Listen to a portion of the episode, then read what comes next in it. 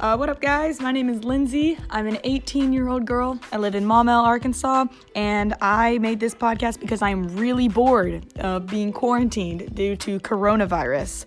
But uh, I also want to go to college for communications and media, so radio broadcasting. So, like, this podcast is a good idea for me. And I also maybe want to minor in theater or double major. We'll see what happens when we get there, if we get there.